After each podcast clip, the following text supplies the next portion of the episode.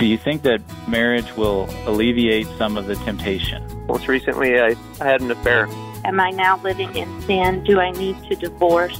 I'm sorry, but the free time's got to be with the kids, or you will be sorry.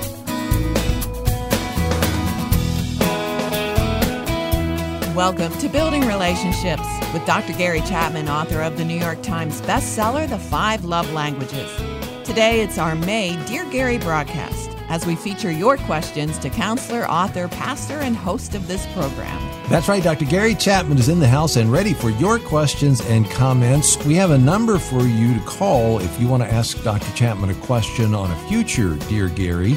It's 866 424 Gary. And we have a featured resource at our website, buildingrelationships.us. The Five Love Languages Military Edition The Secret to Love That Lasts. Just go to buildingrelationships.us to find out more. Gary, with Memorial Day coming up tomorrow and remembering the sacrifices of those who have served our country, this is a good time, I think, to highlight the sacrifices that the families of those who serve in the military are making. Well, I think you're right, Chris. I remember in the Second World War when my dad was in the military, he was in the Navy. And I remember, you know, mom and me and my sister, you know, dad would write a letter and we'd get letters periodically. Mom would read them to us. But, you know, just that whole sense that daddy's away in the war, you know, uh, there's, it does something to the family who stays home. And obviously, there's always that concern for their safety. Yeah, I, I think, uh, you know, during this time, all of us, uh, hopefully, as a nation, have deep appreciation for those uh, men and women who are serving in the military. And how to express love between husband and wife when you are deployed. You know, when you have that much space between you and the one that you love, and you know you're uh, concerned and you're you're worried, but at the same time, there are ways to bridge the the uh, gap of miles, uh, th- thousands of miles sometimes between you. Yeah, and that's one of the things we deal with in our resource, you know, the military edition of the five love languages. And I interviewed literally uh, scores and scores of military couples to get ideas on this.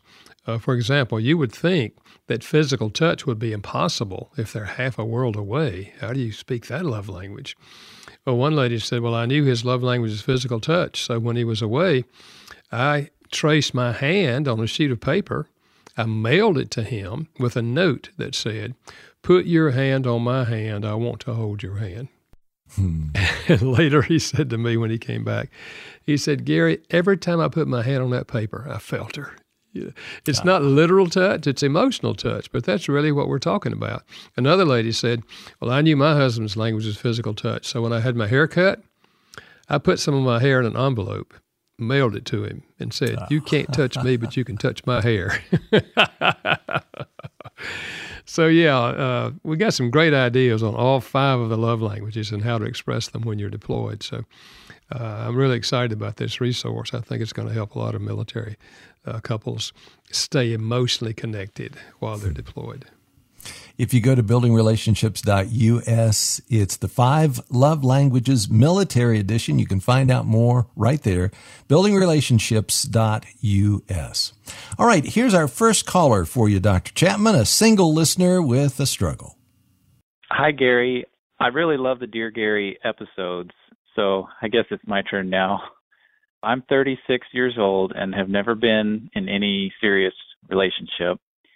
I've always been intimidated by marriage and girls, and I'm still a virgin. In the last several years, I've really embraced 1 Corinthians 7 um, and have been very active in ministry as a single Christian. Recently, though, sexual temptation has been a real struggle, and I'm considering pursuing marriage as the prescription, as Paul mentions in that chapter. I really love my singleness and the ability to serve that it affords. Do you think that marriage will alleviate some of the temptation? And do you think that this is an appropriate reason to pursue marriage considering my relatively blessed life as a single Christian? Thank you for your wisdom and your uh, experience dealing with these kinds of questions. Thank you. Well, it's encouraging to know that the caller is really seeking to follow God and serve God at the age of 36 as a single. Uh, you know, that's God's intention for all of us, married or single, that He is number one in our lives. Uh, but his question is a very serious question and a very a question that I think many singles uh, ask if they were in that situation. Well, we are made male and female, and we have sexual desires for each other. Uh, and these are normal, these are God given. A part of his question is Will this solve my problem if I get married with the whole sexual area?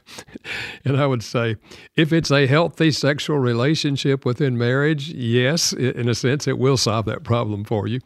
But let me just remind uh, the caller and our listeners that just as we have to grow together in marriage, intellectually, emotionally, socially, we also have to grow together sexually. It takes time to learn how to pleasure each other sexually in the context of marriage. Uh, don't think that uh, it will automatically, everything will be uh, wonderful. Uh, but yes, if we have open communication, we love each other, we're committed to each other's well being, uh, then the sexual part of the marriage is absolutely incredibly wonderful. So, uh, is it the only reason for getting married? No, I don't think so. I think there should be a genuine love for the other person. And I don't mean that super, super high of what we come, normally call falling in love, but I mean a deep sense that this is a person with whom I would like to spend the rest of my life. Their, their commitment to Christ, some things about them, their personality, their goals in life. I just think we'd make a wonderful team. And when you have that sense and realize that marriage has to do with the attitude of service.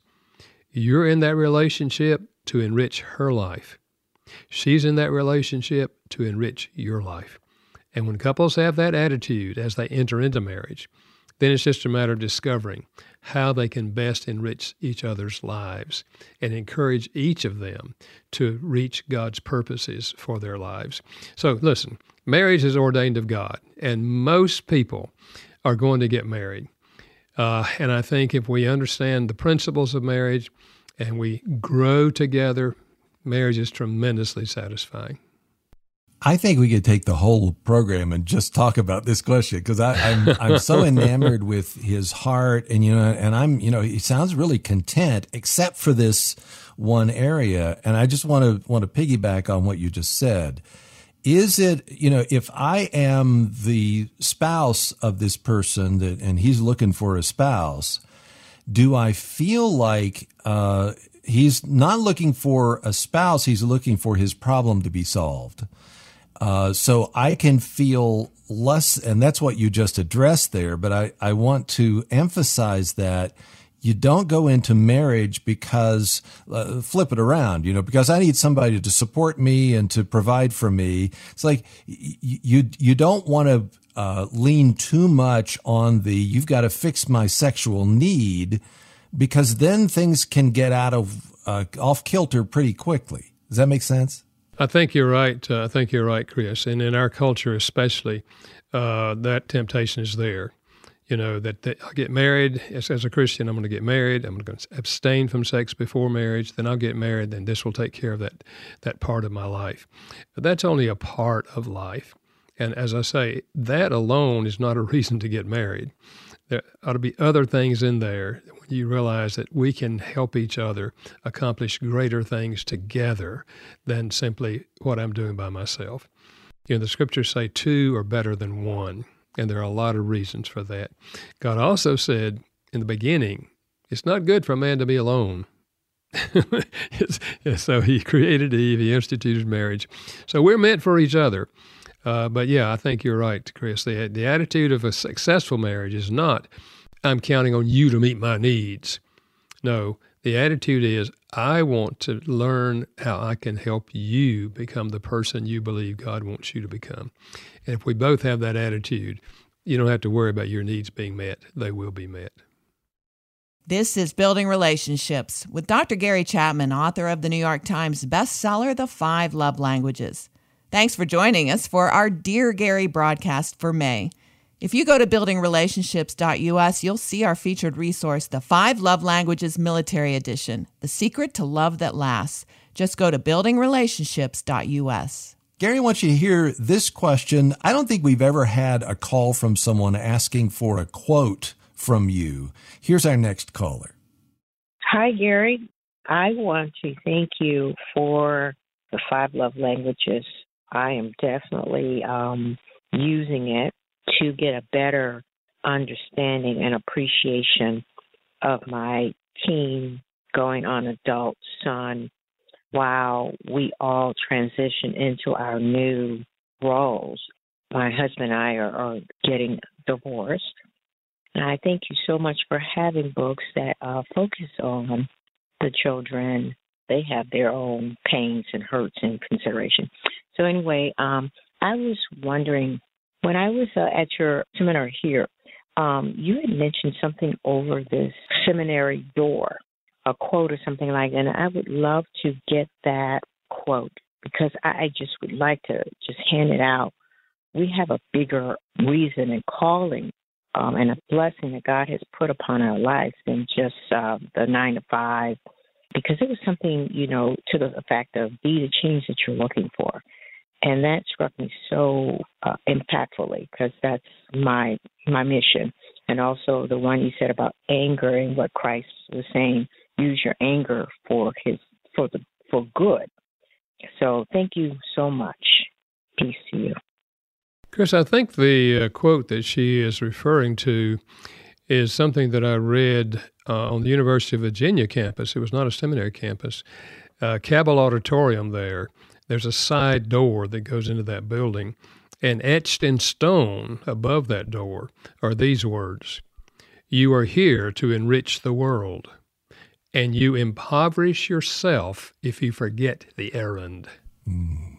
And I wow. just stood there when I read it and thought, man, what if every university in the country had that as a theme? You are here to enrich the world, and you impoverish yourself if you forget the errand. Because really, it echoes the, the truth of Scripture. You know, Jesus said about himself, the Son of Man did not come to be served, he came to serve and then to give his life a ransom for others. And he's our model. You know, the Christian life is not a, ma- a matter of being served, it's a matter of how can I enrich the lives of the people that I encounter today? And when you have that attitude, you will find ways to enrich the lives of others. And as Christians, of course, we do that in the name of Jesus. We're not just taking credit for ourselves and how wonderful we are, but that God has touched us, forgiven us, changed our attitude in life, and now we are living as His representatives in today's world. Man, if every Christian had that perspective, I think, Chris, it would make a tremendous impact, not only in our country, but around the world. You are here to enrich the world and you impoverish yourself if you forget the errand. Okay, can I ask you to go back and just address uh, what she she didn't ask a question at the beginning, but she said she's thankful for the five love languages with her teenager as they transition from being married and going through a divorce. Is there anything you could uh, add to to what she talked about there, and and the the struggle of leading a teenager through a breakup in the marriage? Yeah, I think Chris, this is a tremendous need in our culture. Let's face it, the divorce rate continues to rise in our country, and it detrimentally affects the children who are involved. I mean, mom and dad are the most important people in that child's life, whether they're a young child or whether they're a teenager. And when the people whom they are most connected with emotionally separate from each other, it fractures their relationship with those children. And the best thing they can do if they're going to divorce, the best thing they can do is to really know the love language of each of their children and both of them seek desperately to communicate love in that language for that child so that the child knows that the fact that the parents are making this choice doesn't mean that they don't love the children. Because I can tell you, there are many children who grow up feeling cut off from their parents because after the divorce, one of them at least had little to do with them and they just felt like they were deserted, you know, by the mom or by the dad. And so, yeah, I think her concern and her application of the five love languages to her teenage son in the midst of the parental divorce is extremely important in trying to meet the desperate need for love that the teenager has. And if you want to find more ways to strengthen your relationship as a parent or a spouse, a single, just go to buildingrelationships.us. For anonymity's sake, I'm going to read this next caller's question to you. Hi, Gary. I've heard about the five love languages for a long time. I'm finally reading the book. I've been married for five years. My husband and I are both in our late 20s. We have two children. We're on the same page with household chores and keeping the house running smoothly. However, and there's always a however. however, my husband has zero interest in sex. Our intimacy in marriage lacks severely. He can go six months or more, no problem, without intimacy. I'm hurt by this. It's painful. I long for that intimacy and closeness with my husband. He's a godly man. He loves God. He loves me and our children. He swears he's not cheating or looking at porn. He says he's attracted to me, but he still doesn't want intimacy. Have you heard of this before? It's been five years you know, in the marriage. I feel rejected in many ways. He loves me and is super invested in our family in every other way, but this area has hurt deeply our marriage. Do you have any recommendations? Well, Chris, this is a sad call because sexual intimacy in marriage is an important part of marriage. It's not everything in marriage, to be sure, but it's an important part of marriage. And when you find yourself married to someone who seemingly has no interest or very little interest in sexual intimacy, uh, you're right to be raising questions about it. And the two things that she brought up are the first things that normally come to mind. Are they involved with someone else? You know, uh, are they on porn? So th- those were logical questions for her to ask. And of course, her husband said no to either one of those, that he's not involved in either of those. Uh, I-, I cannot answer that question without really knowing what's going on in that husband. It could be a physical problem. And that's why my, my suggestion would be that she request of him that he see a medical doctor uh, who has insights into this area to find out what might be going on. Is there a physical problem here? Because if there is, uh, there are things that can be done uh, to correct that. Uh, without going into the details of that, that would be my first suggestion to her. I don't think she should just simply accept things as they are without really trying to find out what is going on. So I admire her for even asking the question. I think she should continue to wrestle with this, but wrestling with him that is talking with him about it and encouraging him. If he's not involved with someone else and he's not involved in pornography, then there is a good chance that there's a physical problem here.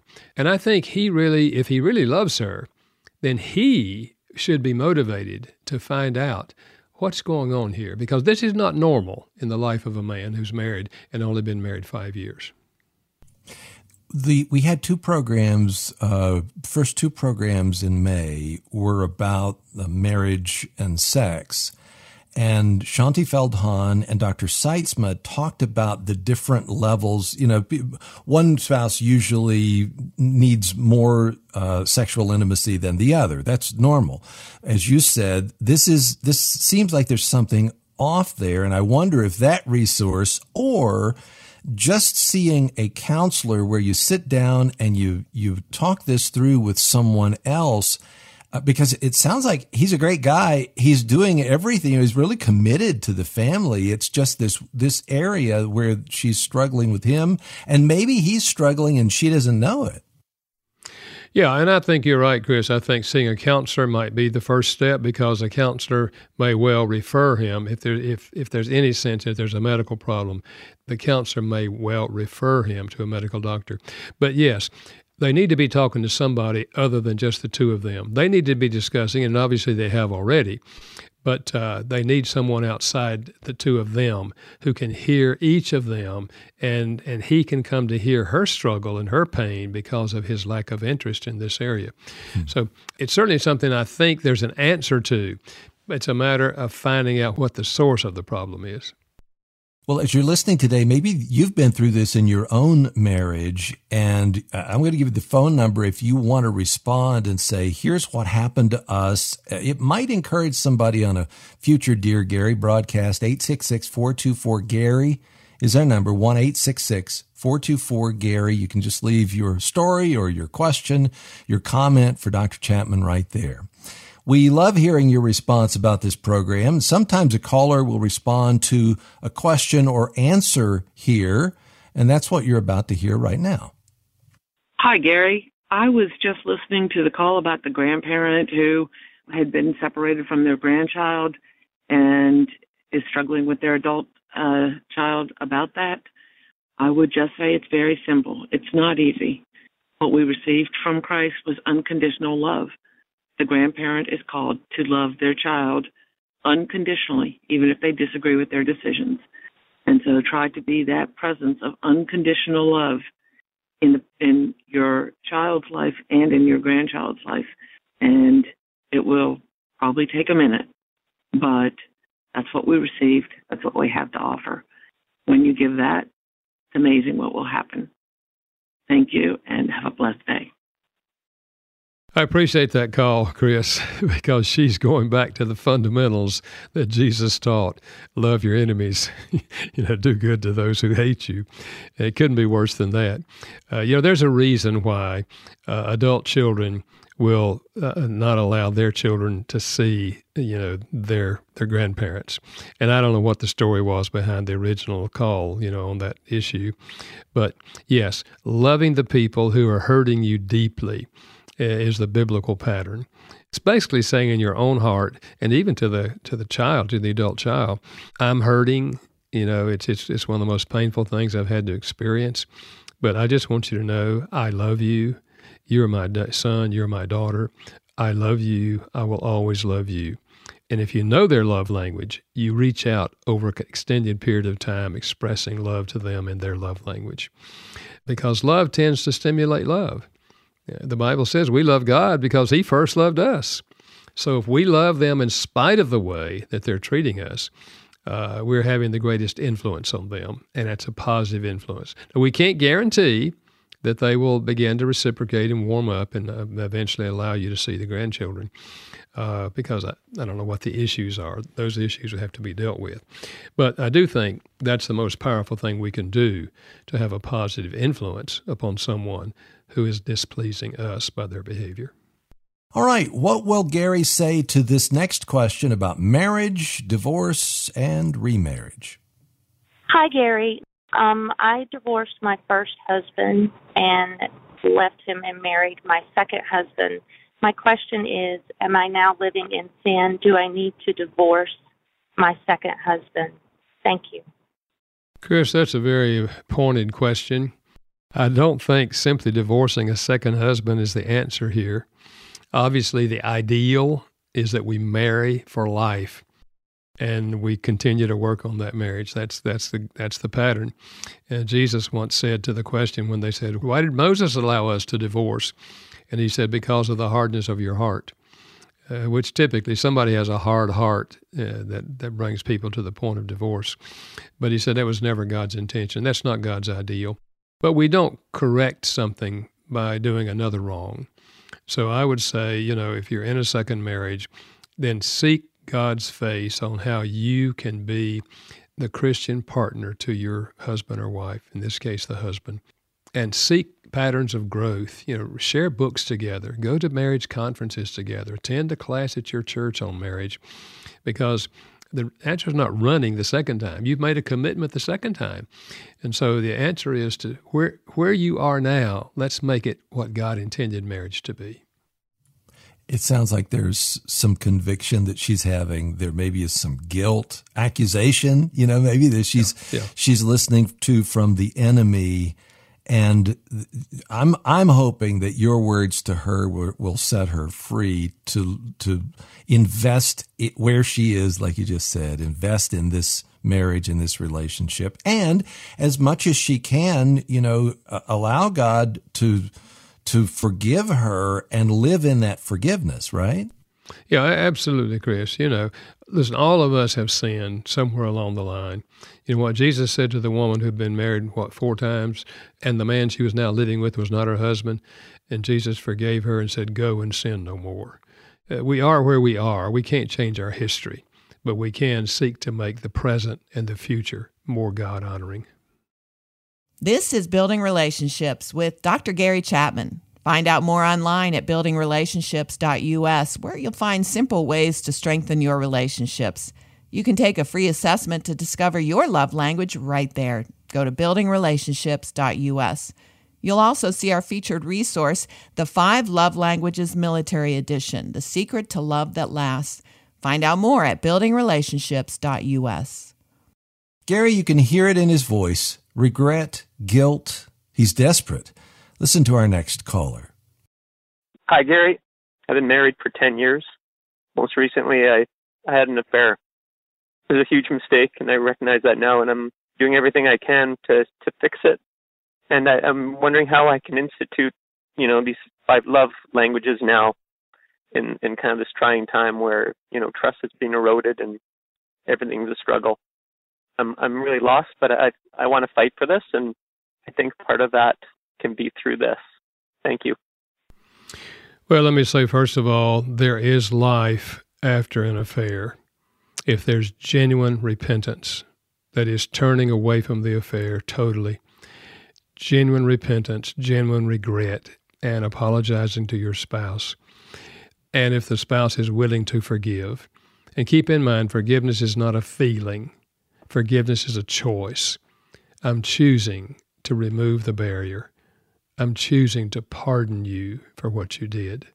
You still are hurt. Yeah, you can still have anger and all of that, but you're making a choice. Now, that seems to be where you are now. It seems that you have broken it off. It seems that your wife has forgiven you. Now, I would say, first and foremost, find a Christian counselor and begin counseling if you've not already done this. Because forgiveness does not rebuild trust. Trust is rebuilt over a period of time as you are trustworthy. And a counselor can help you work through her emotions, through your emotions, your struggle in rebuilding the relationship.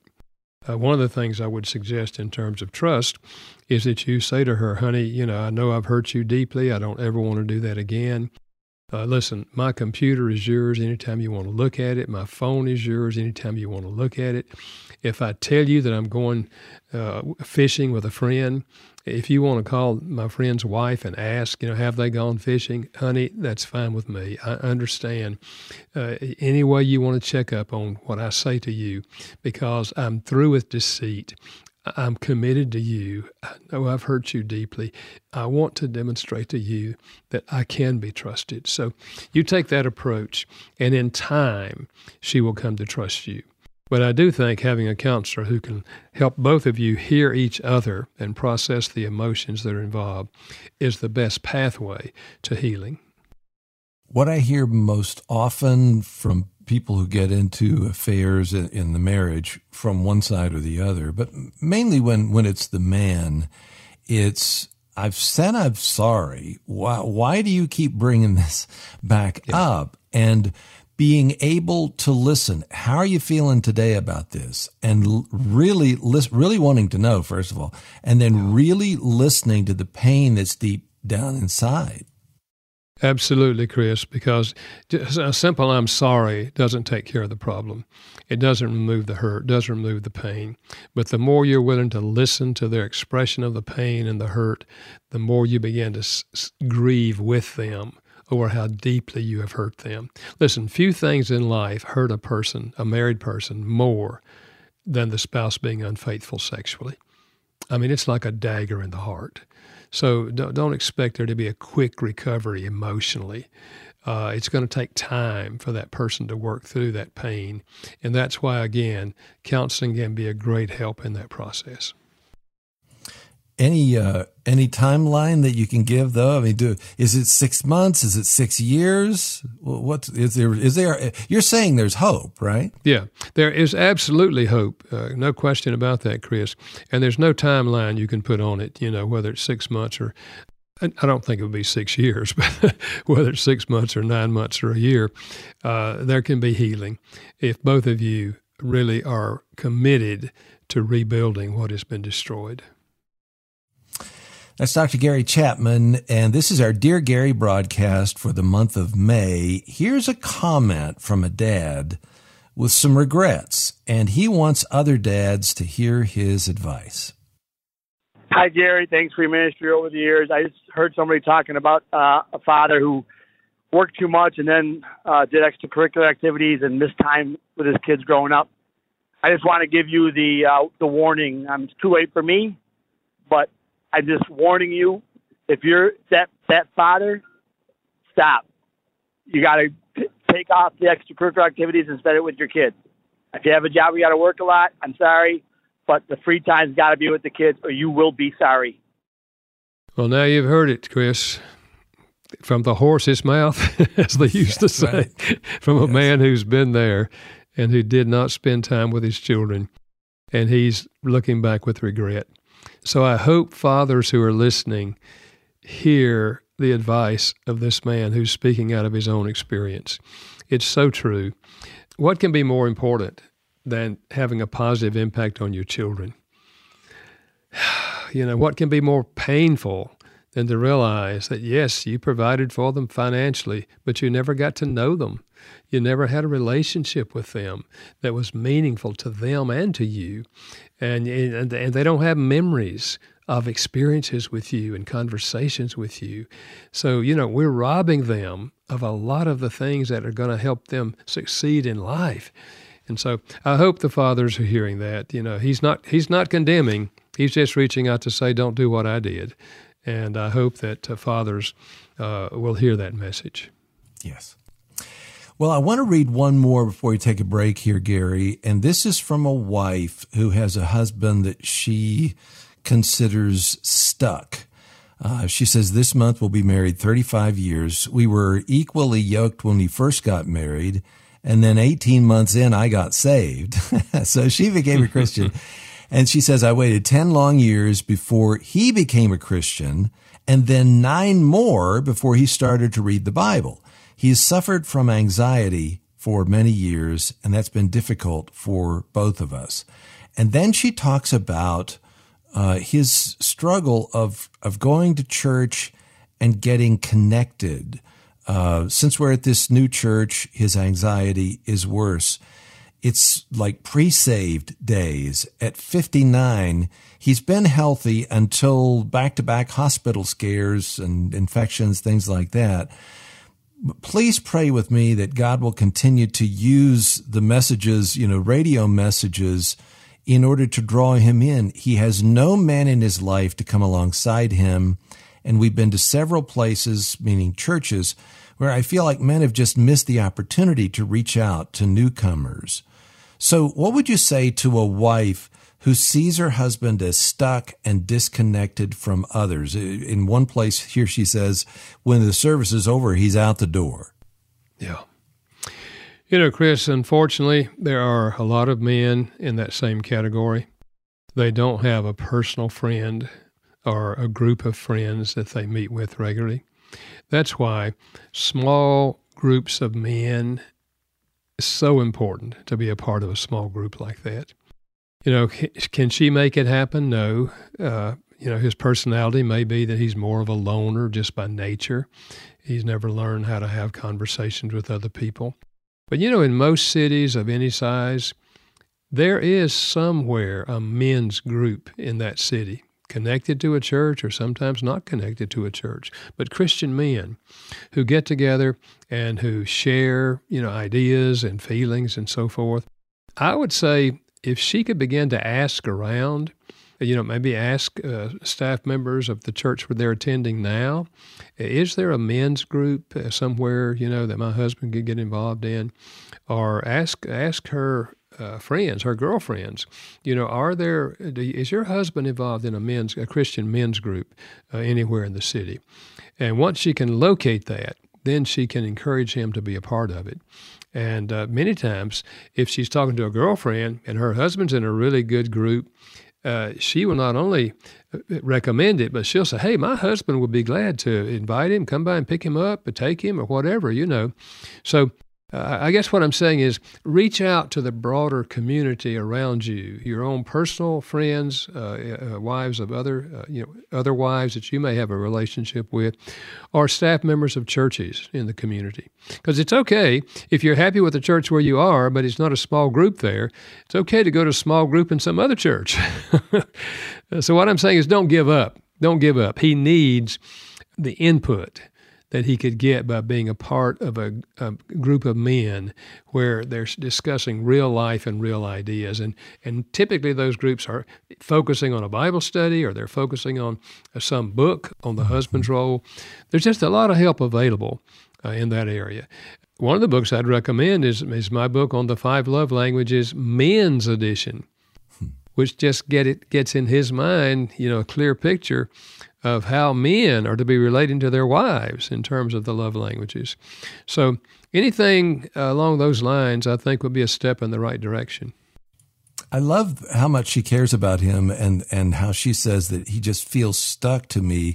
He does not have a vision for what might happen in his own life if he were more connected with other men. And I find that sometimes that happens uh, when you just come together with other guys who have the same kinds of interests, uh, or or maybe experiences in in the background. I had a friend who said to me that it wasn't until her dad met with uh, a friend that she had, an older older gentleman who had been in World War II.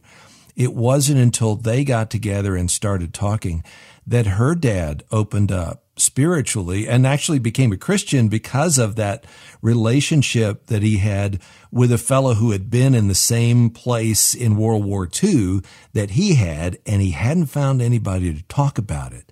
So, yeah. do, do, you agree with that? That just finding somebody else who has the same kinds of backgrounds or interests helps? Yeah, I, th- I, th- I think so, Chris. And, and typically, uh, if a person has an interest, either a background or an interest, uh, they they will you know, find others who are interested in the same thing. And that can be a starting point for a relationship. Thanks for listening to Building Relationships with Dr. Gary Chapman. It's our Dear Gary broadcast for May, featuring your calls. If you have a question you'd like Dr. Chapman to address, call and leave a message on our listener line. We can't call you back, but if you'll leave your question, we'll try to address it here on the program. Just call us at 1 866 424 Gary. 1 866 424 Gary. Our featured resource at buildingrelationships.us is the Five Love Languages Military Edition The Secret to Love That Lasts. Dr. Chapman wrote it with Jocelyn Green. Just go to buildingrelationships.us to find out more. We've talked a lot about verbal abuse in marriage here on Building Relationships. Here's a wife who struggles with the ups and downs of her husband's moods. Hello, Gary. I am married for it'll be five years this year, and I have two children. And he calls me very obscene names, things that are not true, and tells me that I'm worthless and other things. But then he acts like it never happened. And when he's done feeling upset or however he's feeling and then decides that he's happy and in a good mood um he just acts like it it, it never happened. And it's this constant cycle of going between if i try to talk to him about things that he said that have really hurt me he tells me he doesn't care and to go talk to someone who does care. This really hurts me mm. because i mm I've never had him be like this to me before. He used to be very loving and very kind. Um, and now I feel like he's someone I don't recognize. I don't know what to do. He's threatened to leave me. He's threatened to divorce me. He refuses to work. So I'm the only one working. I just really need some direction. I feel very alone. Thank you. Well, I feel a lot of empathy for this caller, Chris. You can sense the pain inside. And this, uh, this should never be accepted as a way of life. I think what I would suggest to her is that she say to him something like this I don't know how you really feel about me and the children. I know you've threatened to divorce me, to leave me. But I, uh, I can't go on the way things are. And I am going for counseling.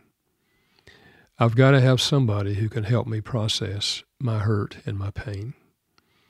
I would love for you to go with me, and maybe we could find some answers to what's going on in our marriage. But even if you don't, I'm going to go for counseling. What that does, it says to him that she's hurting deeply, that she desperately needs help, and that consequently she's going for help. Now, he may initially say, I'm not going to a counselor. But once she tells him eventually the date, the time, the place, the person that she's going to see for counseling, he may be at a different place and he may be willing to go. But even if he doesn't go, you do need someone with whom you can share the hurt, the pain, the experiences that you're having, who can walk with you through this journey. Now, he may decide to divorce you, you know, because you can't make a person not divorce you, not leave you. But even then, you, you need someone who knows something about the background and what has happened, who can walk with you through that. So that would be my suggestion. Uh, it will not go away with the passing of time. This this pattern that you've described is is not going to just go away someday. It has to be dealt with. And there's help. I mean, he doesn't have to live like that. There's help. If he would be willing to go for help himself uh, with a Christian counselor, he can get help on the way he's responding to life. Uh, but you can't make him do that either. But you can take a step to get help for yourself. Yes. You know, it sounds similar to what people have talked about with a, uh, an alcoholic spouse. You don't know what's going to happen from one, or kids who will say, you know, my dad was an alcoholic. I didn't know if you'd be loving or in a rage, or those who are struggling with some kind of mental struggle, uh, bipolar or other things, and you can't diagnose, and I certainly wouldn't either here. All we can do is say, boy, this is serious. And you hear the break in her voice there right at the end of the question yeah. and how vulnerable she feels and how much uh, support she needs. I, I'm hoping that she has somebody near her in her church or her family who is coming alongside her that she has because she, it sounds like she just feels all alone.